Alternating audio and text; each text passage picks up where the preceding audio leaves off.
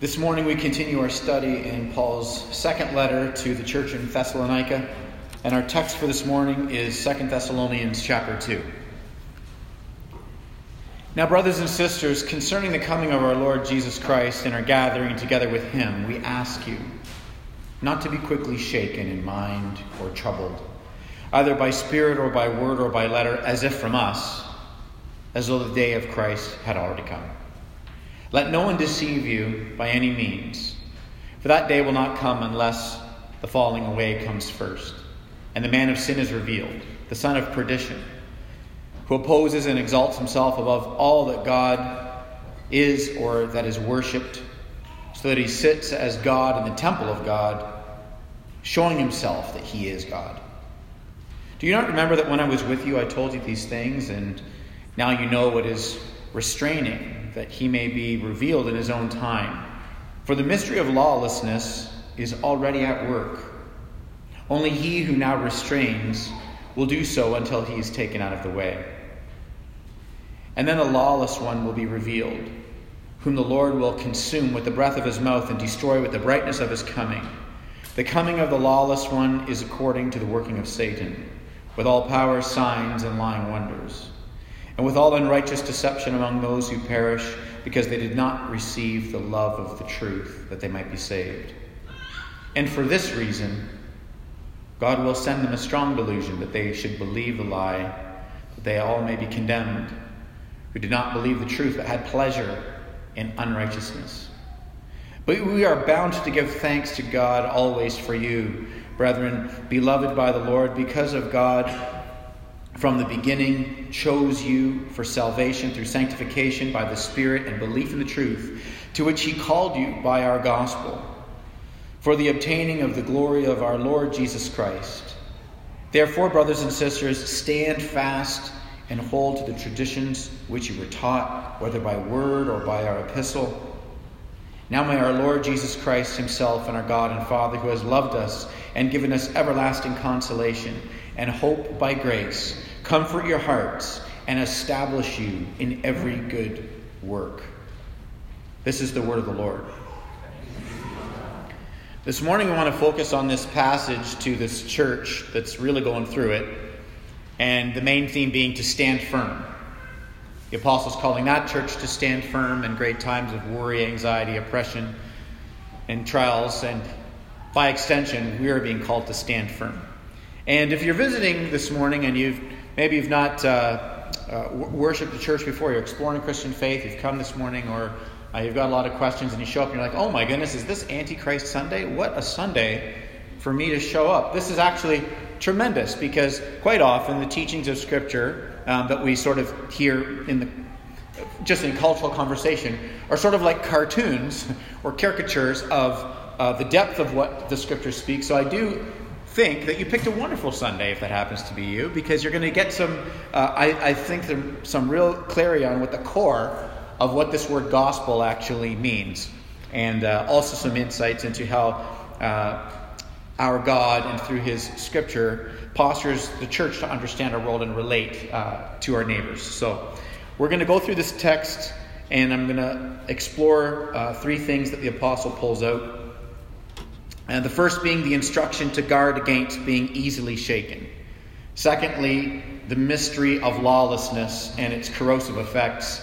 And then lastly, the stabilizing power of God's grace. So, first, let's look at this instruction to guard against being easily shaken. So, last week I spoke at great length about the judgment of God and these sorts of things that came out in the text. I'm not going to be revisiting that this morning. It's important to the teaching, gives great context. So if, if you're new and curious on those things, you can find all of our teachings on our website. I won't be going into that. But the church is confused about the return of Christ, and we just read it that somehow there's a teaching going around saying that Christ had already returned, and because they're being crushed under Rome, this is about 51 AD, they're three years away from Nero coming into power when things really get ramped up. So they're kind of relating to their life with a sense of futility, and they're worried about it, and some of them are just relating to work and they're, they're just sort of throwing their hands up. They're becoming busybodies, and that's the, the sermon for next Sunday. But this is what's going on, and uh, so the Apostle Paul wants them to not uh, become idle and not become worried and sort of succumb to all of the challenges they're going through, not to interpret uh, the trials of their life as evidence that God has abandoned them. The trials and the tribulations and the hard times and the sorrows of our life is not a commentary on God abandoning us.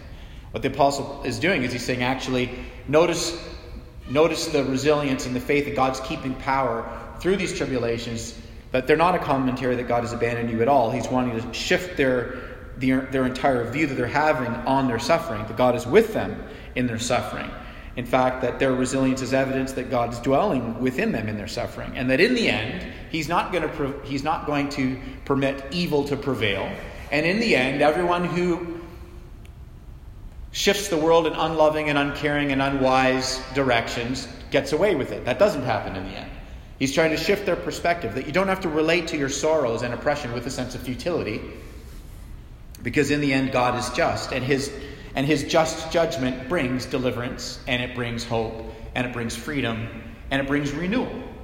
And so he's trying to do a big shift here because they're freaked out about this teaching. And uh, this teaching about Christ already returning, it's creating futility here. But century after century after century, millennia, here we are two millennia after the resurrection of Jesus Christ, this idea of, well, maybe he had already returned, led to lots of not just false teaching, but also sort of liberal interpretations of the return of Christ. So, for example, if you look, well, Christ is not going to literally return, it's not going to be a historical thing that happens in the future. Christ returns by, you know, it's just a metaphor for his teaching living on in our hearts. As the church just continues to love Jesus, love their neighbor, and keep the teachings of Christ, then Christ is returned in that way. And it's sort of over the time become very sort of weak in its teaching. But the, what the apostle is doing, and what I want to make clear here today, is that no, actually, there are things that God has done that He has irreversibly written Himself into human history, and the return of Christ will be historical event in the future in the same way that His birth, the crucifixion, and His resurrection, that empty tomb that history records, are all historical truths. His return will also be a future historical truth. And so that has a grounding power for the church in the midst of the suffering that they're going through. That it's not just some sort of liberal metaphor in, uh, in way of thinking of perhaps, you know, if we just keep the teachings of Jesus and love our neighbor, then that's Christ returning. No. So he makes a request here in the beginning, and he says, We ask you to not be easily shaken. Can you imagine asking such a thing as, as the modern person? I'd like to ask you not to be so easily shaken. How dare you? How dare you ask me not to be shaken? How dare you not ask me to? You don't know what I'm going through. You don't understand. You don't live my life experience, on and on and on. The modern, the, this offends our modern sensibilities. How dare you ask me not to be easily shaken? But he's not doing this in, a, uh, in an overbearing and angry way. It's, this is all motivated by great love. In the same way that as a parent, when when a toddler falls over and you know they're going to be okay, but they're not sure they're going to be okay, or the toddler's in the pool and they they've got their water wings on, and they jump in and, and the water goes over their face and they come up, and they're freaking out. They're looking to you as a parent. They're looking to your facial expression to, to get the cue. Am I okay or am I not okay? And when you look at the child that fell on the ground or falls in the pool and you go, hey, it's okay, you're going to be okay, come here, you're going to be fine, that is a stabilizing effect. I'm going to ask you not to be easily shaken. I've got you. God's got you. But if when the child looks at the parent, when they fall on the ground or they fall in the pool, and the parent is going, My baby! Ah! The child's like, I should freak out.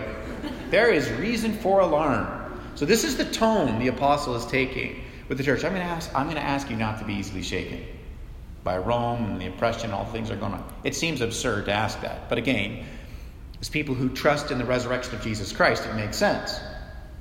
If you don't believe in the resurrection of Jesus Christ, it makes no sense. The request is, the request is ludicrous. But we don't believe in a missing body theory. They saw the resurrected Jesus. They spent time with him for 40 days. The Apostle Paul saw him. So the basis of such a seemingly ludicrous request is we believe in the resurrection from the dead. And because that's true, And God's justice is true. And the renewal of all things is true. And perfect deliverance and, and, and joy is true. Because all these things are true, I'm going to ask you not to be so easily shaken by what's going on. This is his tone. And there's a very practical way for the church to not be shaken, and I'm going to get, I'm going to, get to that at the end of the teaching. So let's move on to um, the next thing. Or, sorry, before I move on to the next thing, you just notice that he says in verse 2 I'm not asking not to be easily shaken because there's this teaching going around as if it was from us. And he's trying to nip this thing in the bud because for some reason, uh, terrible teaching or false teaching or bad news, it spreads amazingly, doesn't it? It's incredible. And he's trying to get in front of it. How is it that the church is liking and retweeting and forwarding and smashing the, the subscribe button and hitting the bell on this? How is it happening? So the Apostle Paul is coming to them and he's saying, listen, um, meditating on our crisis is the way into instability. Uh, meditating on God's goodness is the way out. Constantly ruminating on Again, the modern mind is how dare you? How dare you tell me not? You don't understand what I'm going through. You don't understand my mental health challenges. You don't understand my physical challenges. You don't understand what I'm going through with my family. It's not that those things aren't real or important or there's not, it's not that there's not a gravitas to our sorrows. But the reality is that the Apostle Paul's like, I got to get you, I've got to get you out of this spiral, and you've got to start to meditate on different things. You have to stop listening to yourself, and you have to start listening to the goodness and the care and the love and the grace of God. So we're going to get to that, how they can practically not be shaken. But notice that he's instructing them to do it. Let's move on to the mystery of lawlessness and its corrosive effects. There's this the, the mystery of lawlessness in the Greek, mysterion tēs anomias, and uh, mysterion. The, where obviously we get the word mystery, but it's mysterious teaching or mysterious doctrine. This is the mysterion, and he's and uh, it's this unknowable doctrine of being without law. Who is this person of lawlessness? Who is this man of lawlessness? The whole idea is to say, well, who's to say what's right and wrong? To be without law. So we don't want to think of lawlessness as, well, I know what the law is, but I'm a rebel and I'm not keeping it. That's not lawless. Lawless is anti, the antinomos. That uh, there is no law. And so this is pretty significant stuff. And uh, that, that, that position of, well, maybe there is no law, it all leads, of course, to wayward worship, wayward way of living. Because as human beings, we're going to center our lives around something. And so to be anti uh, the wisdom of God's way of flourishing, to worship Him at the center, to center our lives around Him, means inevitably we center around something else. And and that can manifest in terrible things, but also maybe not so terrible things, subtle things. But the point is that it all ends in futility. Like the call to worship this morning that David read from Ecclesiastes. If in the end there is no resurrection, and then there is a sense that it's all ending in futility. So the Apostle Paul's trying to get ahead of this. And so he says, I want to talk to you about this Mysterion, which sounds like something that's going to stream on Disney Plus. Mysterion. Uh, this mystery of iniquity, this, this man who sets himself in God's, up in God's temple. And there's been various circles of Christianity where it's been possible to, or it's been popular to sort of fixate on this anti law, anti Christ figure, like it is one specific person that's going to show up and, and uh, you know, lead the church into apostasy. Uh, I don't think that's a very helpful way to think about it because the way in which the apostle writes, not just here, but also uh, in other texts, the apostle John, for example, 1 John 2, 2 John 7, they talk about it as not just like one individual. Uh, it could be perhaps one individual at a time, but essentially many individuals. But even more so than that, an ideology where it is to be against the ways of God, to be against Christ, to reject Christ. This, this concept of being antinomos. And it all sort of leads to, uh, uh, it also sort of leads to some of this conspiracy theory stuff, which is probably unhelpful um, for the church to repeat the problem in Thessalonica by fixating over, you know, looking at the world with the Bible in one hand and the newspaper in the other, and saying, oh my goodness, if only we knew the 17 people who were controlling the world. Imagine the plans we could thwart, you know, and they sort of spend all of this energy. Look at all these photos. We've lined them all up. They're holding their hands in the same position. What does this mean? Um, what a glorious distraction from what we ought, ought, to be centering our lives around, uh, living into the imitation of Christ and being ministers of the gospel and loving our city and bringing flourishing to our workplaces and our neighborhoods. I mean, it's just such an insane distraction. That's why this second letter of Thessalonians is good to be read in light of the first one, which will remember the Apostle Paul says, Look, Christ's return is like a thief in the night, aka, you're not going to figure it out. Put the newspaper down. Stop trying to stop with the pins and the, and, and the yarn. Leave it alone. Just live uh, this life and don't let it take you into this place of sort of futility of being a busybody, which, of course, is next week's sermon. So, this can lead to uh, this sort of stuff.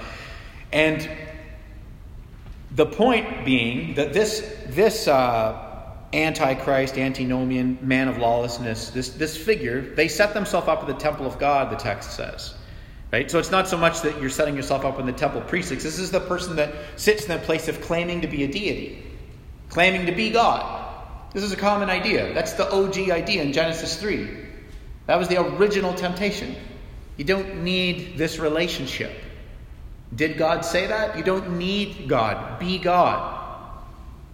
Eat the fruit, fill yourself, find your own life of fulfillment apart from the Creator. You don't need a Creator. Or the modern uh, conversation might be there is no Creator. Just you are, you create, you curate your own life, sense of meaning, purpose, value. Curate that. There is no divine law. Live anti nomos. Just create your own law.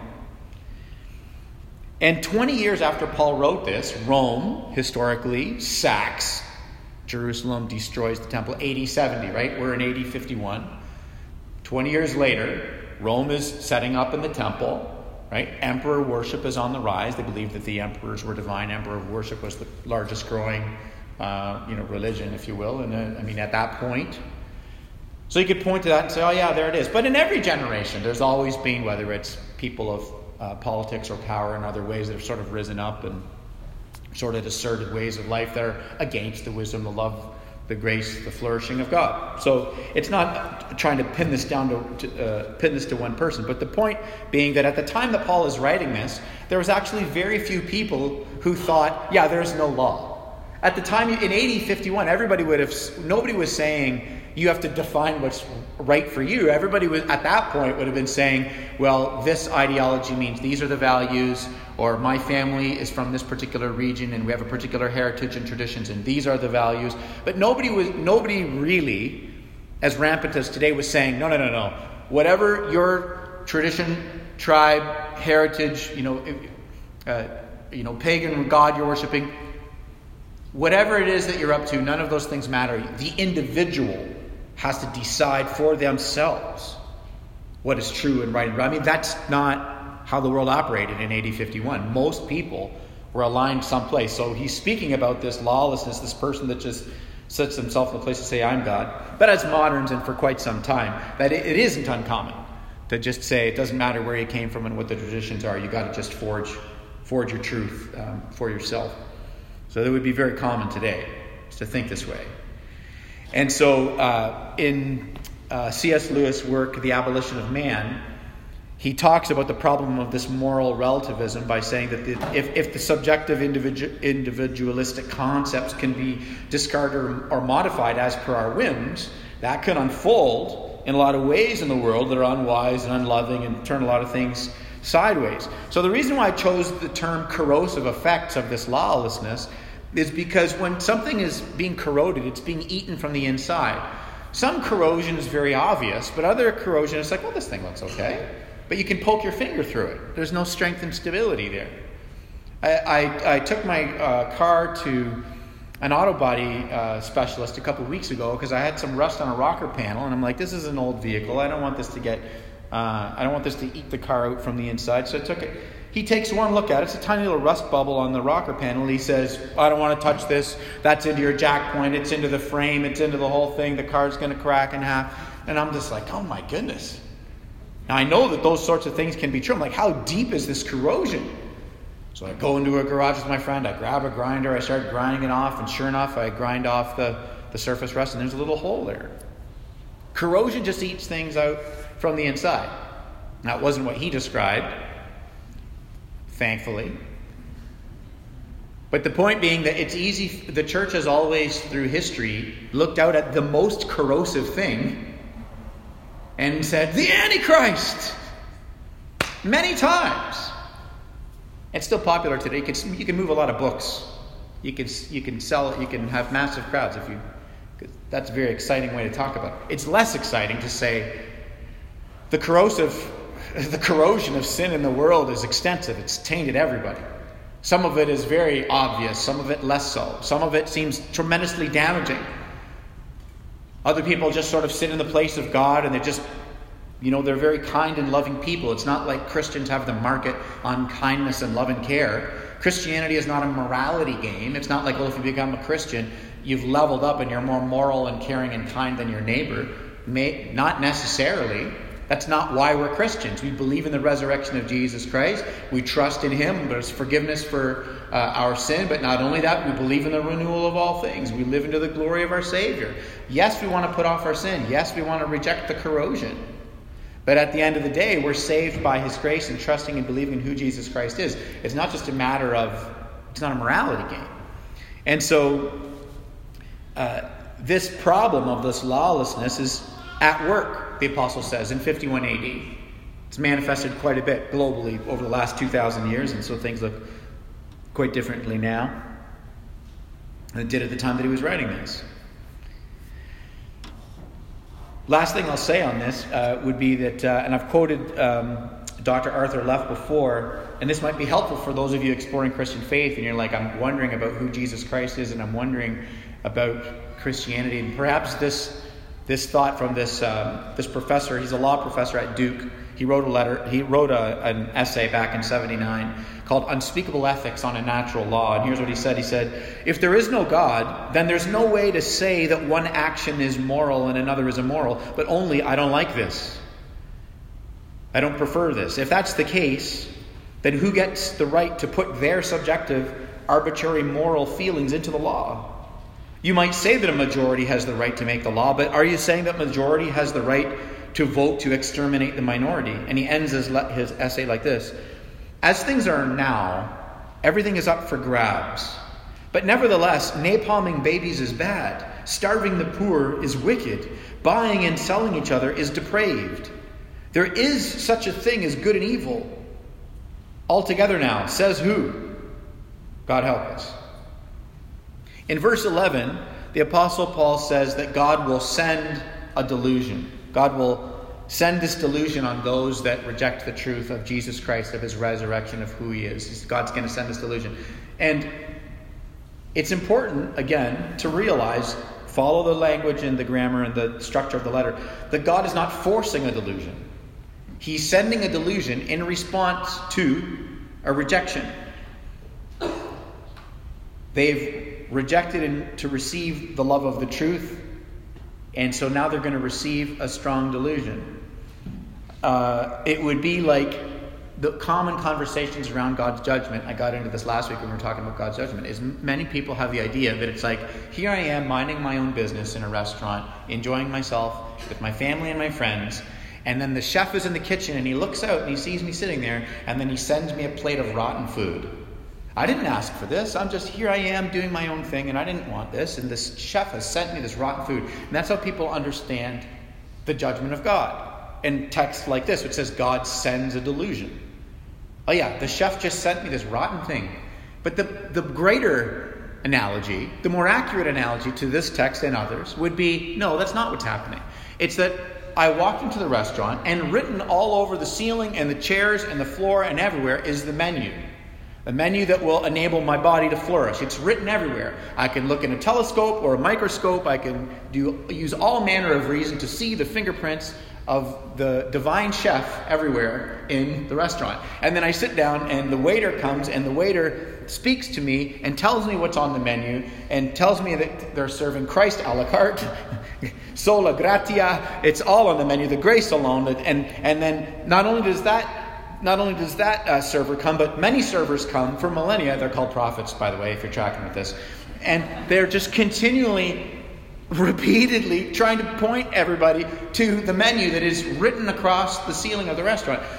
And then they pick up the, and then I pick up the menu and I look at it, and there I see it there, and then I say, mm, yes, I see here Christ a la carte, sola Christus, gross. Um, you know, I'll have the deconstructed me first platter, thank you very much.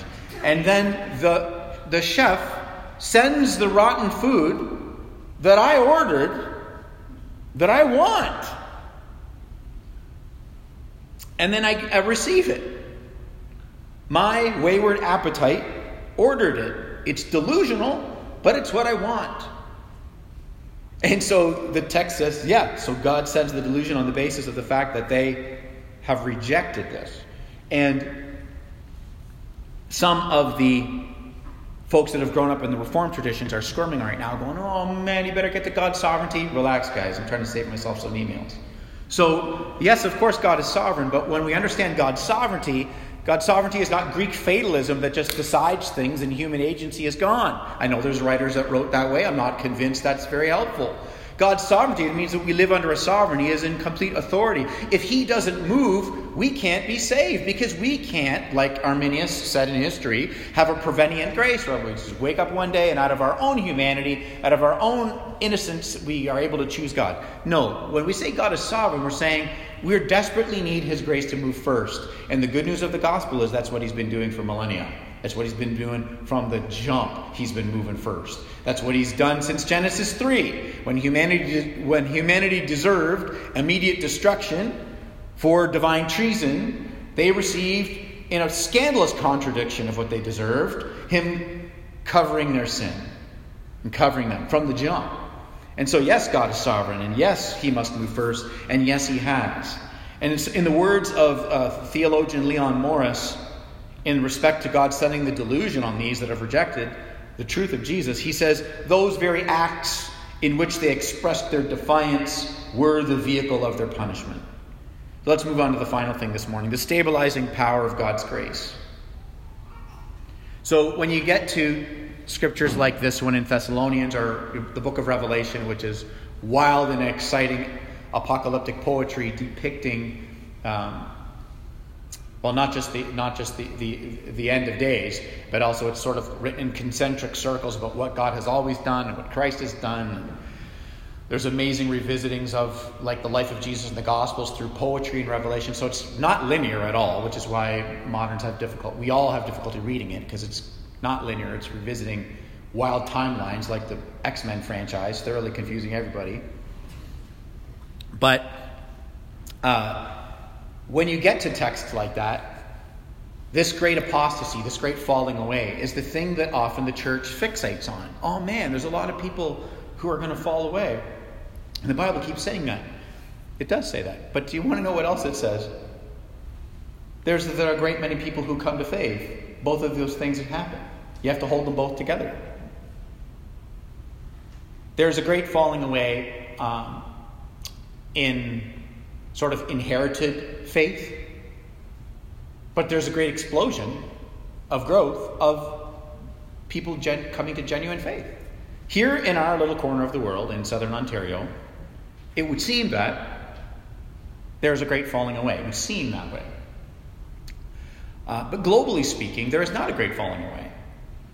Globally speaking, the, the growth of the church as people come to faith in God as God continues to move through His grace throughout all the various countries of the world. You can track it, how Christianity exploded here in the Greco Roman world and moved down into northern Africa through the Ethiopian eunuch, Acts chapter 8. So, Greco Roman world, northern Africa keeps moving over different seasons of church history as it explodes in Latin America China, Asia, all across the world. North America had their time where there was an explosion of Christianity. It came through terrible means. You know, God, is, God has always been using uh, horrible and terrible things to draw people to His grace. Christianity came to North America through uh, colonialism, but God used it. Ter- terrible thing that's not like Him, but used it by His grace. Many came to saving faith in Jesus Christ. Now, at our particular time, right now, here in Southern Ontario, in our lifetime, the church is not strong in Canada, not strong in America, but that's not true globally.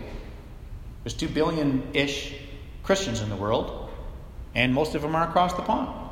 So, we just hunker down and worship Jesus. But so we don't want to get fixated on the falling away because you have to remember that with the falling away is also the, the ongoing and glorious work of God continually drawing people from all works of life into his, uh, into his church and into his family. And so he, the apostle says in verse 13, because God from the beginning chose you for salvation. This glorious sovereign language of, of God picking these Thessalonians. Here, this tiny little church in Thessalonica getting crushed by Rome. And he's like, God, God sees you. And that's what people want when they're being crushed. Who sees me? Who sees my pain? Does anybody see me? Does my life matter? Do I just live, suffer, and then die? And then in the end, there's no justice for my injustice. And he says, No, God sees you. Because from the beginning, and so, therefore, verse 15, brothers and sisters, stand fast. The stabilizing power of God's grace. How do we stand fast?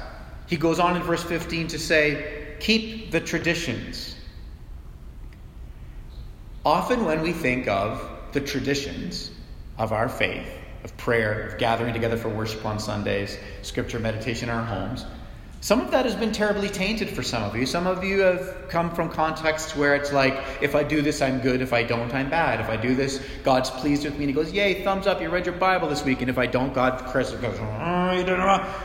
And we've removed it from the proper category of we have been given prayer and meditation and scripture and worship and gathering and the Lord's table as means of grace to stabilize the soul so, to the degree that you and I have rhythms of rest and worship and prayer and scripture, that is to the degree that we are able to be settled and stabilized and stand fast in trials and in hard times.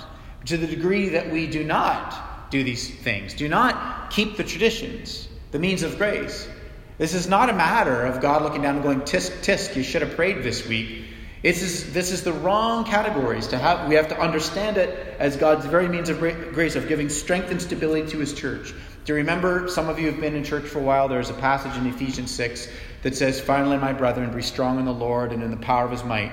Take unto you the armor of God, so that you may be able to stand firm in the evil day. For we wrestle not against flesh and blood, but against principalities, powers, rulers of the darkness of this world, spiritual wickedness in high places. Therefore, take unto you the armor of God, so that you may be able to stand. And having done all to stand, stand therefore, guarding yourself, da, da, da, and it goes on, into all the armor, right? This metaphor of putting on the nature of Christ. And one of the pieces of armor is peace.